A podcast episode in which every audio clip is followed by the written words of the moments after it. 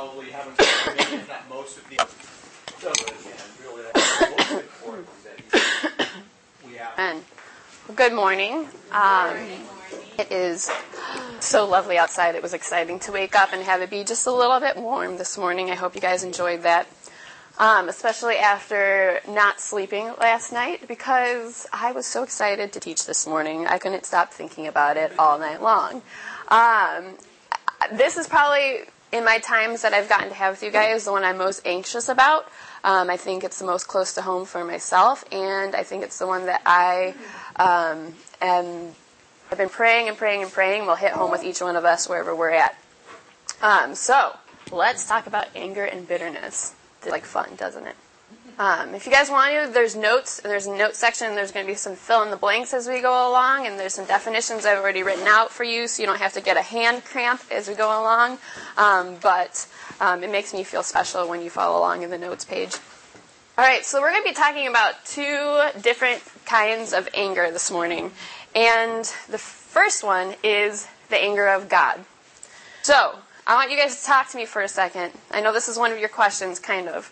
But how do we see that God gets angry? Where does he get angry? To whom does he get angry? Gets angry at sin, absolutely. Well, who does he get angry to? What's that? Angry, God gets angry at himself? Oh, I'd have to think about that one. I'd, have to. I, I'm not. I'm not going on the same vibe you're going on on that one. I think of how Michael's been teaching, and I think of how he's been talking through Amos, and how he's been talking through Hosea, and how he's been talking to the Israelites, and he's like, "Oh, my people, why won't you obey me? Why do you go after these other gods? Why do you get mad at that? You don't get mad at injustice."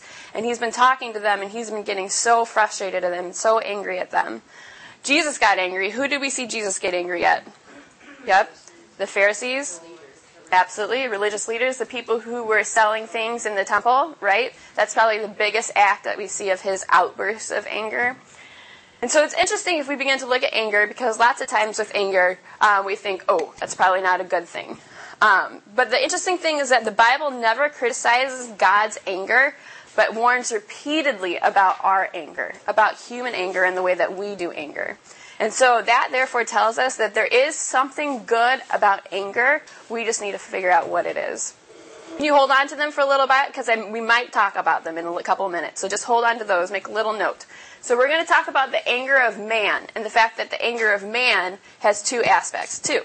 It can be both holy and unholy. So we're going to look at holy anger here. And so, holy anger, here's some examples of holy anger that even we can have. When we get angry at injustice, when we get angry at sin, evil, rebellion, when we see the glory of God being marred, whether it be in someone's life and the way that they're living it, whether it be in policy, whether it be in um, anything that goes on in the world around us. These are some examples of the way that we can be angry, but also be holy in our anger. But then there's unholy anger. And if we were going to be honest, I would say that this is where most of us oftentimes camp. So I gave James 120 to someone, if you could read that for me. And so if you think about that, that's going to be one of our primary verses that we go back to in thinking about. Okay, so here we are. I'm getting angry, and I'm going to get angry at this injustice, and I'm going to get angry at this sin, and I'm going to be angry, and I'm going to rationalize that my anger is holy anger, so therefore it can be fine and good. And I think a lot of the times that's a very defeating purpose, because a lot of the times our anger, in fact, I would say most of the time, our anger does not accomplish the righteousness of God. So that righteous outcome that we're looking for, that righteous thing when someone's be, doing something sinful and we're getting mad at them, we're getting angry at them, we're like, oh, come on. It does not accomplish what God can accomplish in His righteousness. Read James 4, 1 through 10 for me. I love that passage because that passage gives us a very clear definition of where this unholy anger comes from. It comes from our desires. If you see that word in the very beginning of that passage, it says that your desires are at war within you. And so here's the deal. There's a war going on inside of us between our desires, between God's desires, between my desires and your desires, between your desires and your desires, and it's just a big battle and war going on everywhere. And what happens is that sin, our own fleshly desires that get so strong inside of us, it reduces all of us to be idolaters and worshippers of ourselves. Because here's what happens. It's like, oh, my agenda is the best way. My expectations are the best. And I love them. And I don't like yours as much as I like mine. So therefore, I want my way. I think my way is the best. And hooey on your way. And I think that's, so there's a war. But I think one of the best, most freeing aspects that we, sh- we need to like make sure we see here is that it's inside of us. And as hard as that actually is, that gives us a lot of hope. Because if the battle is outside of us, then we're kind of a victim and we're kind of a subject to what's going on in our outside world. But knowing that a lot of what goes on in our anger is happening inside of us gives us way more control over it, way more opportunity for transformation, and way more um, opportunity to see things. And so that's true. And so we'll talk about that. Keep those questions for the end. We're going to have a question and answer time. And so keep those questions. We'll talk about how maybe that looks and how maybe we should respond to that properly during that time. Good question. And so what we see is that these desires, this war inside of us, it connects our anger to our desires. And we see, oh, wow, that's why I get angry. I have these desires, and that's what's coming out inside of me. And Paul Tripp, um, we got to hear him speak at the Faith Biblical Counseling Conference, which this is a little commercial for that. We are now recruiting people and want you all to come. Um, one of the things that he said is he said that is a desire, which can also be labeled as an idol, for even a good thing, even if you're like, you know what, I just really want to be loved wanting to be loved is not a bad thing. That's a very natural thing. But when we want to be loved so desperately by another person and we expect them to do it in the way that we say that they should, even a desire for a good thing becomes a bad thing when that desire becomes a ruling thing. So when we get ruled by that, when we're overcome with expectations, when we're overcome with different aspects of that, it becomes a bad thing when we put it on a pedestal and we just look for it to meet all of our needs. So we're going to talk about spectrum of anger, and this is exciting. All right, so on the spectrum of anger, you have this on your sheet. a little tiny up there. So we're going to go through kind of where it starts and where it ends. And so I believe totally that every sinner, which unfortunately is all of us, is somehow an angry person. And anger is not an inanimate object that's like some like little like noun, yes, noun, sitting over there, like doing its own little thing, but it's alive in us. And I believe that, like we said, we're angry because not of what's um, outside of us, but because of what's inside of us. And the outside is what triggers the inside of us, right? We're going to talk about that more in a second. And so it's what's what is inside of us that we look to meet our needs, our expectations, our hopes, our wants, our demands, our agenda, our timetable, our method. And the thing is that thankfully the gospel is also alive for those of us who are in Christ, working in us, just as anger is. And the gospel is more powerful to work to transform and free us from the bondages that we're going to talk about and these many faces, these, the spectrum of anger. And so this is the way that anger appears all the time. The first one is bothered. And these are the Merriam-Webster definitions of these words. So for hangry, we're going to talk about that one. Um, bothered, to intrude upon. All right? How many of us have felt bothered? Yes. All right. Annoyance, to disturb or irritate, especially by repeated acts. The image that comes to most of us is of your siblings. Poke, poke, poke, poke, poke, poke, poke, poke. Someone tapping a pen, that's always like, oh gosh, please stop tapping your pen. Um, hangry, this is my favorite one. This is, yes, Kyle's raising his hand. This is probably one of my biggest ones on here. This is a fantastic word that I'm here to teach all of you about. Hunger causing a negative change in your emotional mood. All right? That is my biggest struggle.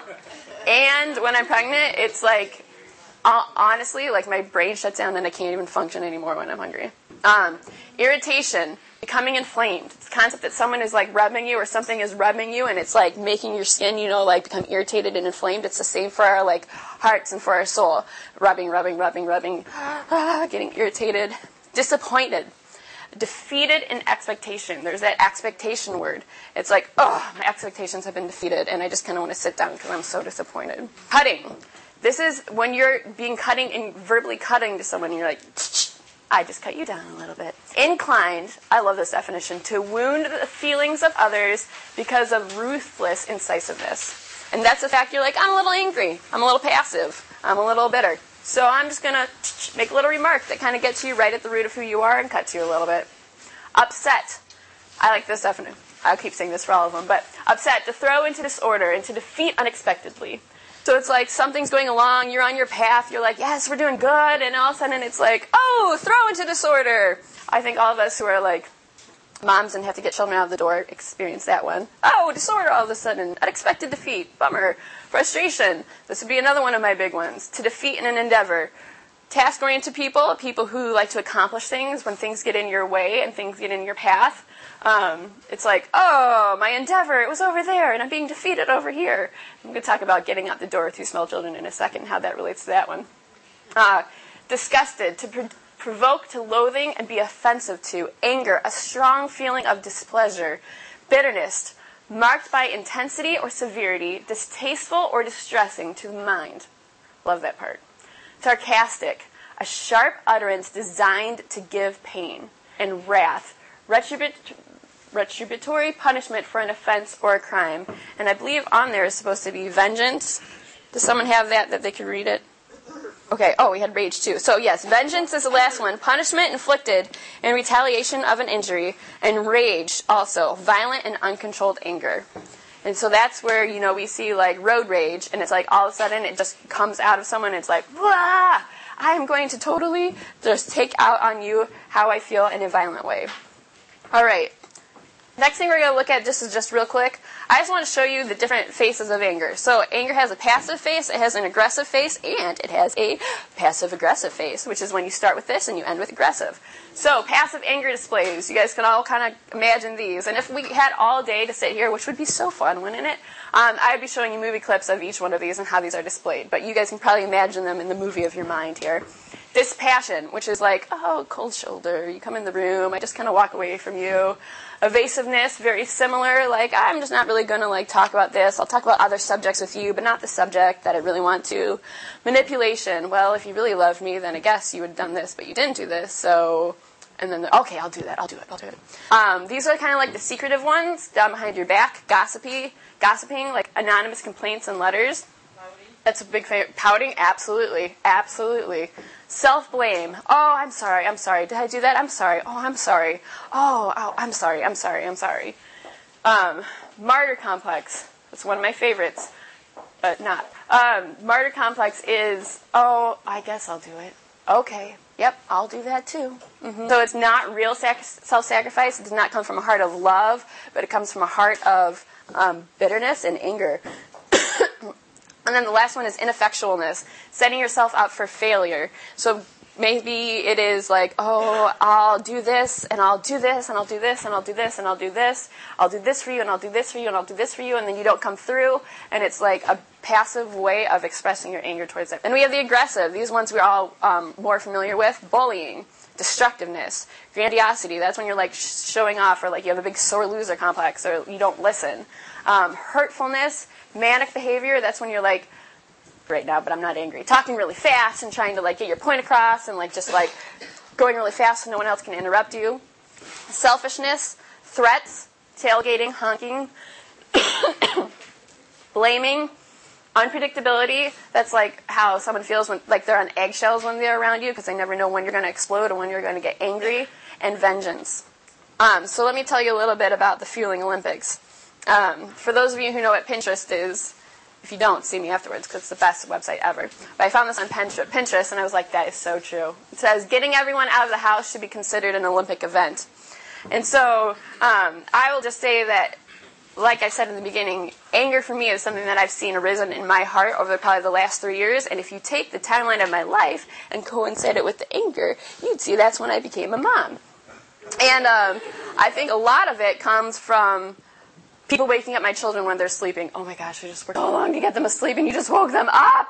And so I have a goal, right? I have an endeavor and it's being disrupted and all those kind of things. And like when we're getting out of the car, it's like, oh, Elliot, can you put your shoes on? Elliot, put your shoes on. Elliot, put your shoes on. Sit down and put your shoes on. They go on the wrong feet. Really? Really? Now they're on the wrong feet? That's why she has her shoes on the wrong feet because when we get to that point, I'm like, okay, we're just going to go with that for a little bit. Um, and it's so when my desires, expectations, my felt needs, my wounds, my agendas rule my heart rather than the Creator ruling my heart. Um, and when we all do this, we begin to objectify people as obstacles or vehicles rather than people that we need to love. And so when I'm trying to get out the door and I'm getting frustrated at Elliot, I am like seeing her as like an obstacle to my endeavor rather than someone I need to be loving. And that is why my biggest goal is to love her in those moments and be patient, what that means, and calm down and get off my little agenda horse um, and see her as an object for me to love rather than a vehicle or an obstacle. Um, I think too. Um, one of the things that has impacted me most with this is thinking this very thought. I heard on the radio probably about three weeks ago.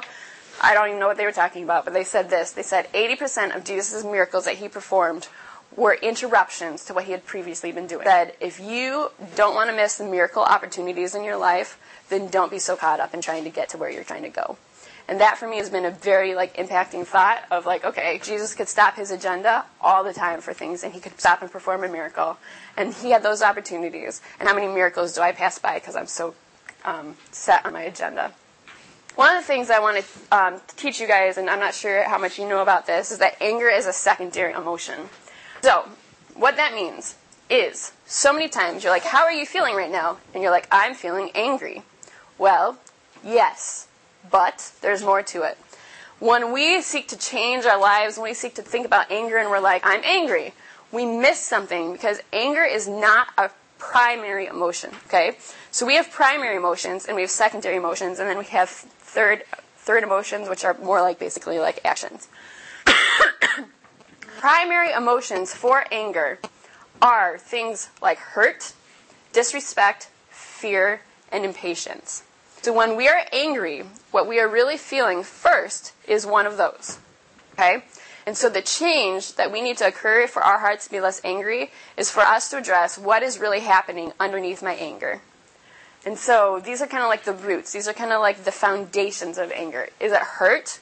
And you know what? A lot of times um, it's real, but a lot of times it's perceived. Things that we have conjured up in our head. Oh, they did not look at me when I came in that room oh, I think that my boss just tried to make a cutting comment. I think they were probably talking about me over there by the water cooler.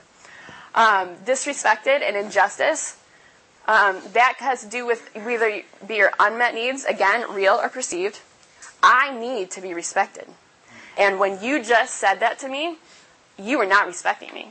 And it's like, oh gosh, no, I think I actually was. And that's the perception of it. But sometimes it's absolutely real. Oh yeah, I was just kind of mad at you, so I was making a cutting comment unmet expectations. Fear, if you think about fear, that's like a big, um, you see that with animals a lot, right? So anger comes out of animals when they feel threatened and they fear, feel fearful, right? So like a coyote is attacking like a dog and the dog gets like angry and lashes back out at him. He felt threatened. He felt like he had to protect himself, so he went at it. And impatience, not being accomplished in your time frame. This is super duper duper important for trying to get to the root of anger.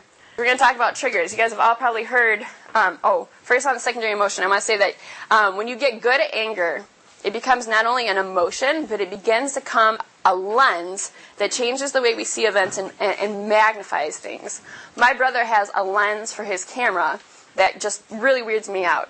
And if he were to stand right here, this close to your face, he'd be able to get what's over there and what's over here um, in the lens, and you would look like you're back there. And that's kind of how anger is. Anger morphs and anger distorts the perception of what we see.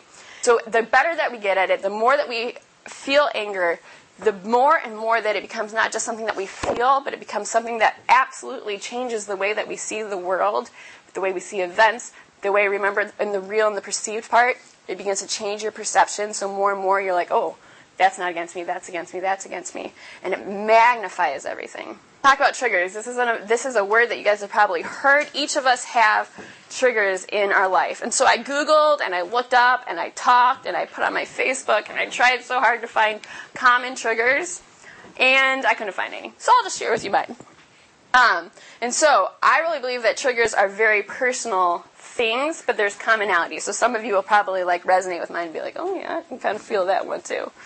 Um, so a trigger though, just like in a gun, is the event or the perception of event that sets you off, right? And so one of the things that's on, there's some questions for reflection for you guys to take home. I beg you to each identify what it is that sets off your anger, whether how it, how it is on the spectrum, whatever's face it is, that you begin today to identify your triggers, because until you're aware of the things that really make you in a more vulnerable position, you have no hope.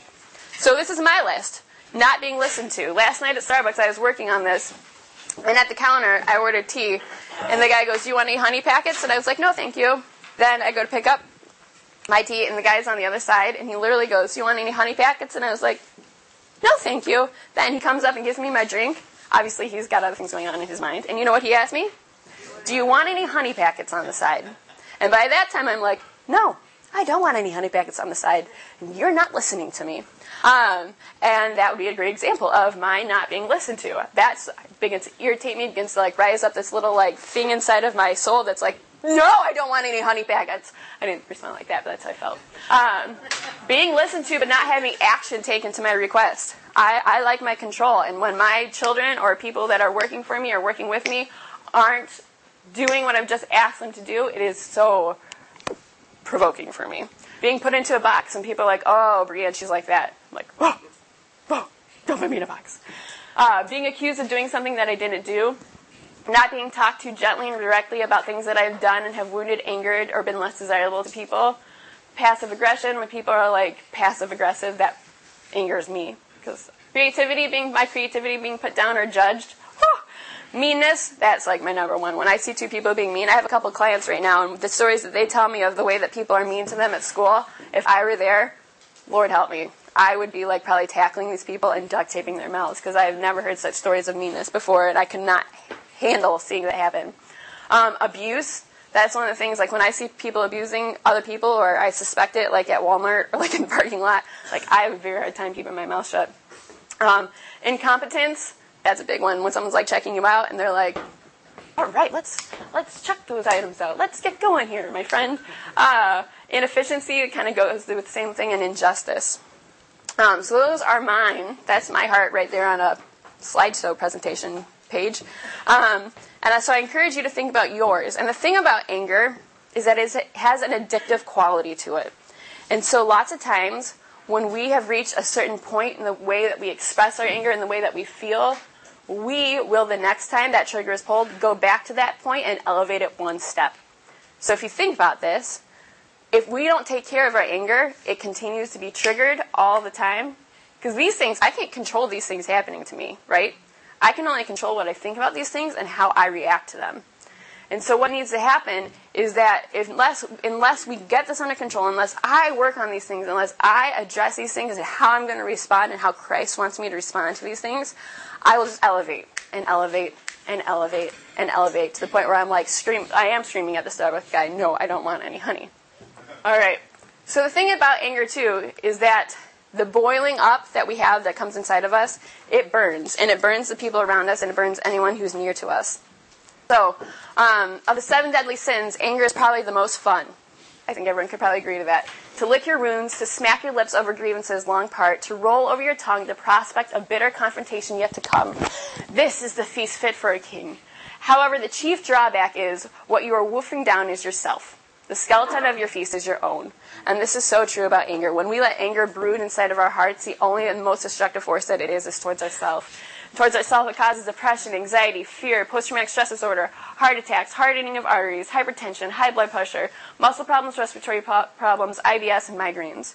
Others, when we boil onto other people, we have the opportunity to cause destruction to our relationships, to wound them, to scar them, to destroy intimacy. Anger is a huge intimacy. Um, to physically affect them in the ways I just named, you can actually physically harm someone else on the internal by causing them to be in an angered state and causing them shock.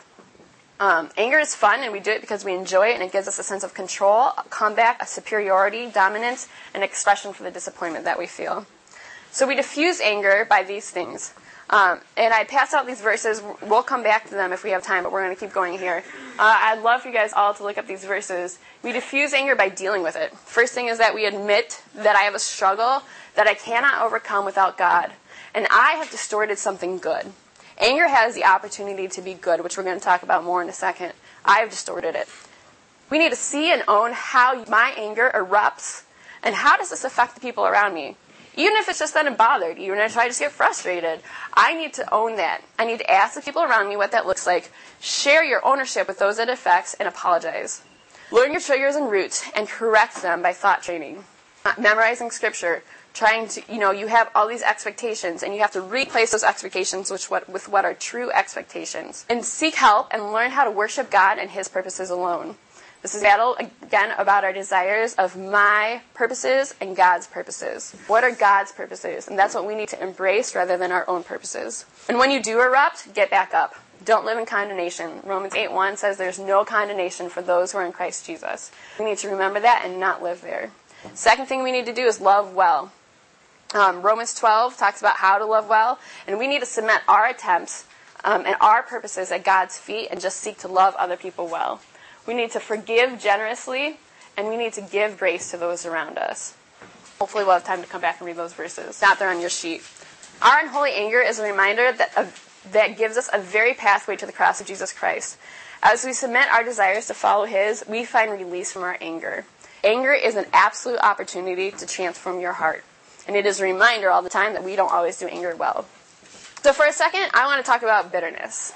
And I want to look at what happens when our anger takes a detour inward and stays there, and what happens in bitterness. And so, I'm going to tell you a little story.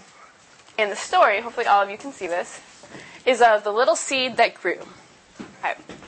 So, here we have a little seed. It's cute. It took me a long time to decide what shape to make it, and this is the one I came up with. Um, the seed is birthed and spawned through anger dwelling in our hearts and being left undealt with. So when we have that anger, when we have that action, when we have that interaction, and we're like, Ugh, and we don't do anything with it, that's what like pop pops that little seed out and makes it happen.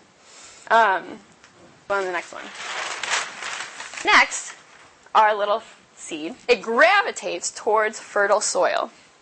And fertile soil of bitterness is a heart that is left unguarded, that has been injured, that has been wounded, and has been hurt.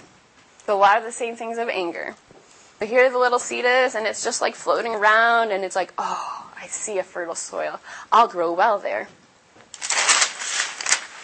So the little seed gets planted, and it's planted, I truly believe, by a conscious decision that we make to hold on to this feeling. You know what? I'm not done with this yet.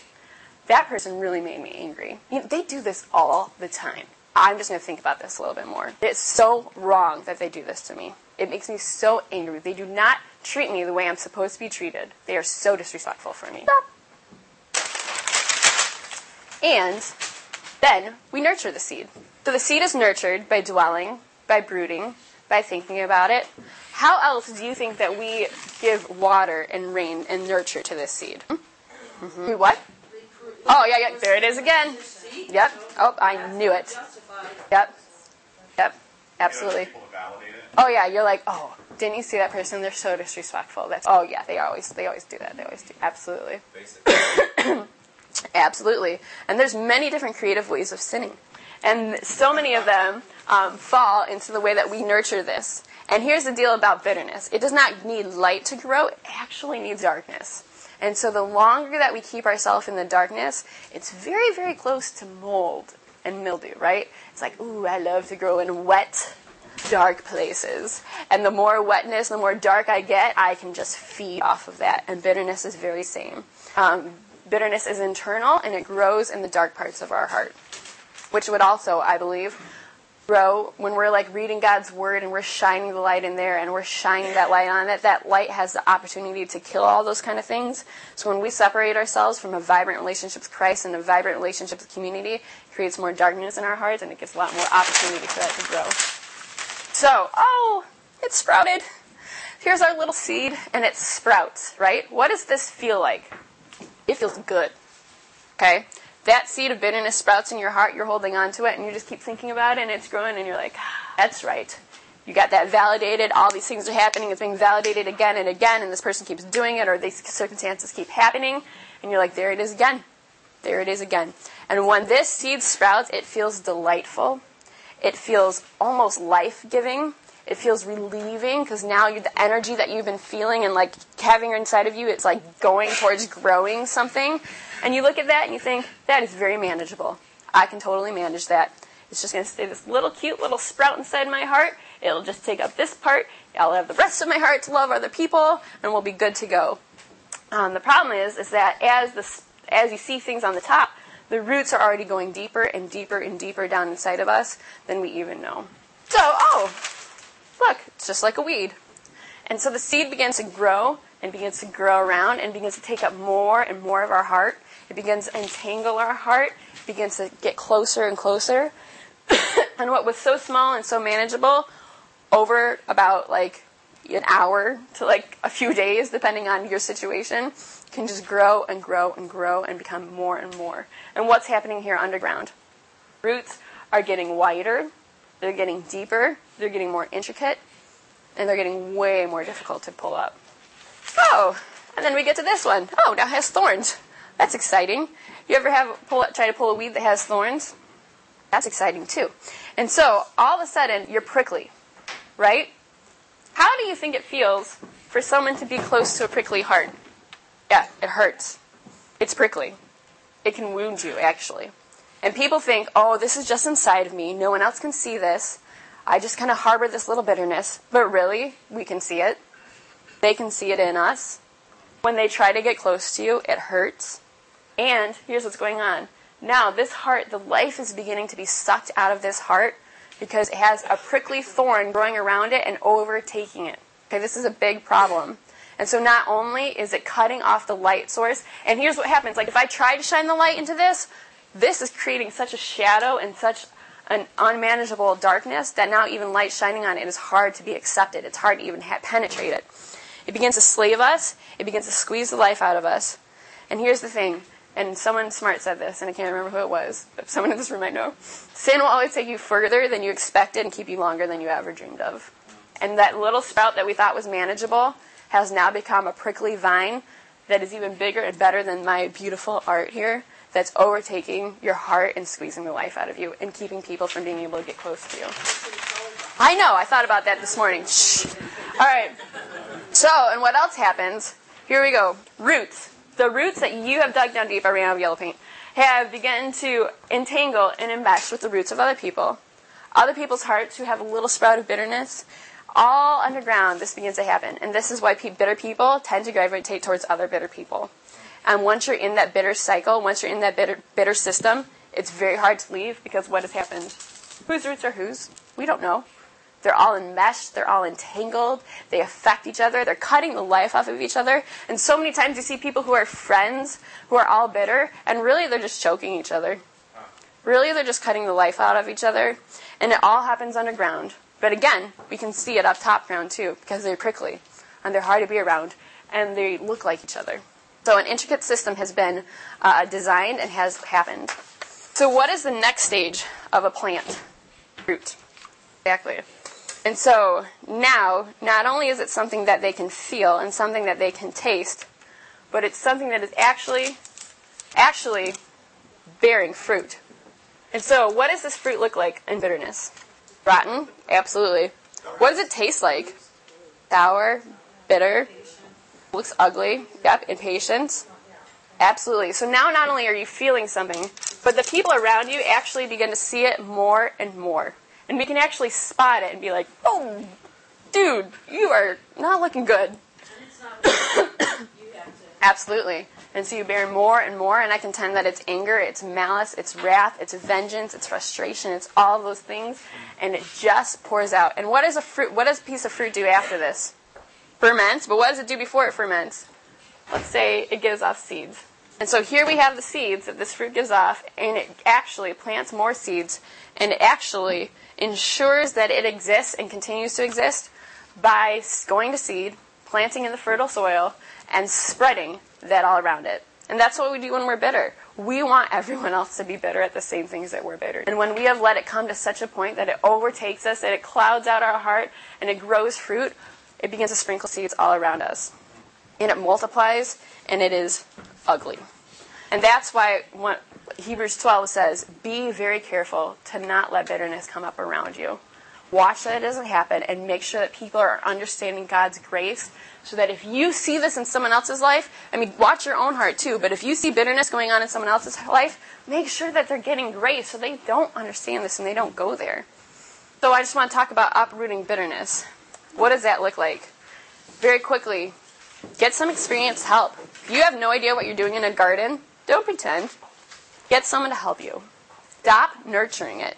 We were watering it, we were keeping it in the darkness. Put it in the light and cut off the water. Stop dwelling. Stop validating. Stop thinking of those things. Start off the roots and cut them off. Anyone who's pulling up a weed knows that it's just going to keep coming back if you don't get those roots. Cut off at the roots it can no longer flourish from that and can no longer be enmeshed from those people. Keep the fruit from going to seed. Take those fruits, gather them all up, burn them up, and keep them from going to seed and affecting anyone else. Pull these vines off. What's going to happen to these vines once the root is cut off? They're going to die. They're going to dry and shrivel up. And that's what point you need to be very careful to take them and gently pull them. Because by now, these pricklies have grown into your heart. It is a very dire situation. And you have to be very careful to pull them up and away from your heart. Then you got to burn them. Burn that dried up skeleton of once what once was and don't have anything to do with it any longer. Here's the deal. When we're bitter people and we look like this, it's going to be painful to get out of that place. And it's going to be hard, but it will be life restoring. As Hebrews 12 said, see to it again that no bitter root grows up and defiles those around you. Make sure that they see the grace. So, just to close, I want to talk a little bit about how to do good anger. So, we talked about the anger is good. So, how do we do good anger? And I love this. And honestly, I want to memorize these verses that are on here. Um, I basically went through the entire New Testament and a lot of the Old Testament anytime it talked about anger, anytime it talked about bitterness. And I basically concluded with principles that were themes that I saw again and again. Because this whole slowly and not quickly thing comes up a lot. And so I gave you some of my favorite verses that go off of each one of these things. But I love the first one. It says, Search your heart and spend time in silence. Like when we're angry, what is our first reaction? Well, mine at least is, yeah, well, blah, blah, blah, and blah, blah, blah. And whether it's in my mind or whether it's towards another person, silence is not part of much of what I'm doing. And it says, search your heart and spend time in silence. And I love the search your heart part. Because again, anger, oh, you did this. And it's like, no, look at yourself. Because what's inside of you, what's causing this, not is what outside. Outside triggers it, what is inside is coming out. Do anger slowly and not quickly. Do anger a la carte. Okay? So if we're going to have good anger, it cannot come with the side items of bitterness, wrath, clamor, slander, malice, or any kind of sin. It has to be by itself in order to be good. Do anger by giving soft answers. I believe that means in tone, I believe that means in volume, and that means in gentleness of words. And when it brings God glory, overlook, pass over, and ignore. That is another common theme, right? This doesn't mean don't deal with it and just put it inside yourself, stuff it, and be passive towards the person. This means actually overlook it, don't have it be part of what you see, pass over it so you see it and you're deciding, no, I am not going to let that affect us. And do it with kindness, compassion, and forgiveness. So if we look at um, my main conclusion as I studied anger and as I've studied bitterness and as I've looked at my own heart and as I talked to you guys today, is that we really do need to be angry people. And there is a lot that is good to anger. And I want the village church and the people here and the people of God to be known for their anger. I really do. See, I'm like, if you take the Enneagram personality test, which I would love for all you to take, um, I'm a number one, which means that I'm a reformer, which means that my default is anger. Because I want to reform the world. I want to see all injustices come to peace and to be taken care of. And so my default emotion that I struggle with is being angry when that doesn't happen and or happen the way that I want it to. Um, and so, you know, I want the people of God to be known for their anger, but their anger at injustices, their anger at sin, their anger at um, the name of God being defiled, the glory of God being marred, at the things that are actually happening in the world, which there are more than plenty for us to be involved in, and to actually take the feeling of anger and put it to action. Um, not at our own petty expectations, not at our own petty wills and agendas. Um, I think it, uh, as Michael's talked through Amos, like he has made it very clear that God was mad at the Israelites because they did not get mad at what they should have gotten mad at. And I, I feel like that a lot of times. I feel like, oh my gosh, look, again, I'm getting mad at Ellie because she doesn't have her shoes on. Like, very humbling thought. You're like, oh good, look at all this energy that's coming out of me because of this stupid event when I could be using this energy to propel the kingdom of God somewhere, which I also try to do. And I'm afraid that all too often the people of the village church and the people of God are known for anger that is sinful and for worshiping the idols of ourselves, our agendas, our rights, our needs, our expectations, our purposes, and not worshiping the holy purposes of the kingdom of Jesus Christ. I want our anger to be acting out for God's glory, like I said, restoring, rescuing, advocating, loving justice, pursuing mercy, walking humbly with Jesus Christ, and propelling us to action. Being angry at injustice and the damage of sin and seeking to love the community around us transformationally. So I do. I encourage us to get angry, but to do anger good. And the other thing is, let's let's forgive. Because a lot of what I see is just holding on to bitterness. Forgiveness, love, grace, these are all things that cut to the root. When we envelop in those, when we practice those, when we are pursuing those in our mind, those are things that destroy bitterness. They destroy anger and they actually give us new life. And so I love this quote from C.S. Lewis. I mean, says, he says, to be a Christian means to forgive the inexcusable because God has forgiven the inexcusable. And then I have my little heart with wings because I believe that that's the opposite of this heart right here. The opposite of a heart that's enslaved in bitterness is a heart that is free and a heart that has the opportunity to be able to experience that freedom. Um, so these are some of the resources I use. I'll be online. Um, um, I want to give us an opportunity to kind of discuss this. We don't have very much time. Real quick, though, I do want to say that there are three articles out in the hallway. There's one by Paul Tripp that talks about good and angry, and it gives a case study of two gentlemen and how they both do anger and what's good about one and what's not good about one. There's an article by Lisa, or like a blog article by Lisa TerKeurst, which talks about uh, whether you are someone who explodes with your anger or implodes or does both. And then there is uh, one, oh, a blog article by myself, although my name is not on it anywhere, and that was kind of silly, that I wrote um, just kind of reflecting on this issue in my own heart, and it's called Weeds. Um, and so I would love to share that with you and for you guys to um, read that. Um, so, any thoughts, questions, night remarks? Yes, Paul. Thank you. And I think that's something that we should probably talk about afterwards, Paul, is that your continued experiences of feeling injustice and feeling mistreated have led you to become, you know, depressed and have frustrating experiences. So let's talk more about that after we're done, okay? Absolutely. Yeah. That's where self-control plays a big part.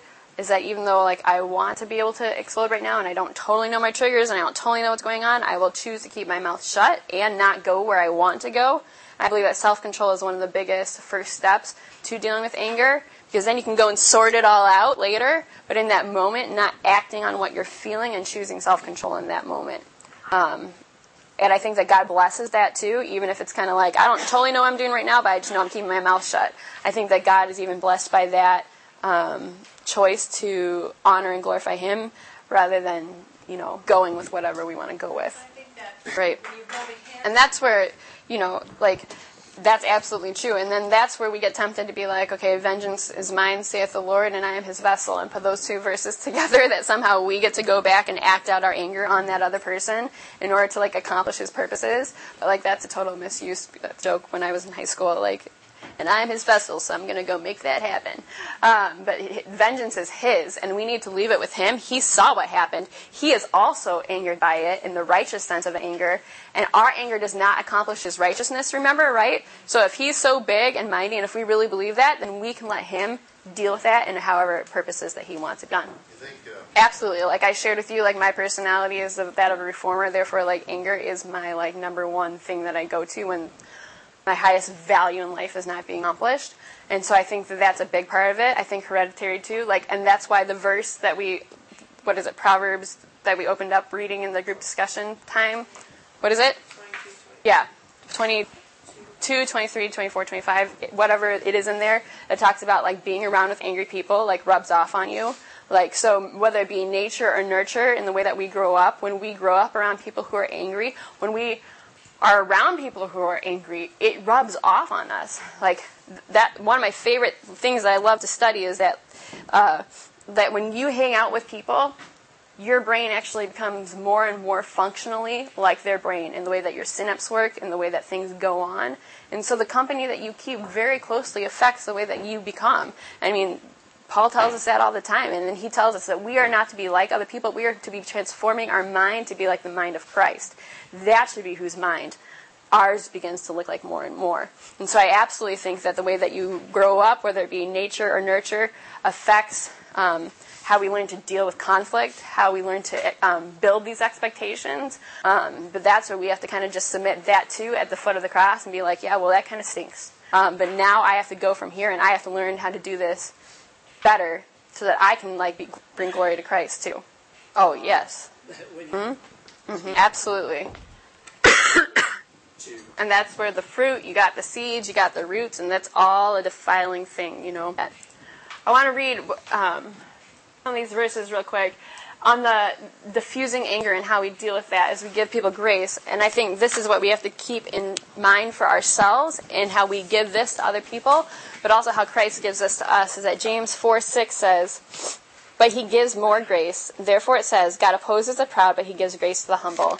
And what we just talked about in terms of like, you know, we get a measure of success as we overcome this and as we choose grace, as we choose self control. We have to remember that God is on our team. Like, He wants us to be good, angry people. He does not want us to be unholy, angry people. And so He is the one who can fuel this passion. He is the one who can fuel this and make this look right. And He desires to give us more grace. And there's always more available to us to be able to do this well. And um, he, he says that, you know, He opposes the proud, but He gives grace to the humble. Those were like, oh, I am not doing this well, Lord. Please help me. And I know just even from my own life in those moments, whether it be Elliot with her shoes or the 5,000 other more kind of significant moments, um, it's like you stop. You choose to stop. If I choose to be thankful, if I choose to be loving, if I choose to be gracious, the Lord really does. I'm not saying it's like poof, now I'm like, yay, let's all go do ring around the rosy. But at the same time, it is an overwhelming response of like, okay, good choice, Brienne. I will now give you grace and you can go forward better. And I think the more that I do that, the more success that you experience by choosing the right thing and God being like, yes, Brienne, thank you. It does absolutely propel you in the right direction. Right. Yes. Oh, it's yes. Hmm? And that's where you have to guard your heart because it's the wellspring of your life. And that's where if you have bitter people that are around you and you can't get away from them. That's why that's why I said, you know, like originally Exactly. Exactly. And you have to make sure that the light is shining into your life so strong so that it leaves no dark place for that bitterness to plant its work. Oh yeah. Right. Right. Right. And I think I mentioned this before when I was teaching, but God is in the business of redemption, right? So that is his favorite situation to enter into. Is our hearts that are all sinful, that are all angry, that are all messed up and all, you know, wired towards sin, that's what he's like, yep, that's what I'm here for, because my grace is good. Mm-hmm. Experience. Mm-hmm. Yeah. Absolutely. Absolutely. So, if you go back to this picture, I think that one of the biggest, and part of it is on this diffuse and part of it is on the uprooting too, so you can refer back to both of those. But I think, I mean, and I mean, and you, the same thing that you just talked about is the fact that like sometimes you get to the point and you're like, well, I don't know how to remove these very well. And that's where we have to rely on the Lord. And that's where I, I think that, you know, on the slide, going to a more experienced gardener is going to be something that is totally helpful for you. Because it's like wow i have this giant thing and i have no idea what to do with it. And so whether that be a professional counselor whether that be a pastor whether that be someone else that you know can handle the word of god rightly and can walk you through that these are things that absolutely and that is a way that we bring it to the light too. By sharing it whether it be with a friend whether it be with whoever it may be, by admitting it, that's like bringing it to the light. It's like the veil of darkness gets taken off when we share it with other people. Because A, it makes you more accountable. B, when we own things, like, yeah, I can get angry. That is like, I think that's like one of the devil's worst nightmares because he's like, oh, don't say it out loud because then you're owning it and now you're going to have to do something with it and other people are know that you see it and they're going to be more, you know, apt to like encourage you towards that. And I think um, that's one of the biggest steps is like seeking wise counsel from wherever it comes from.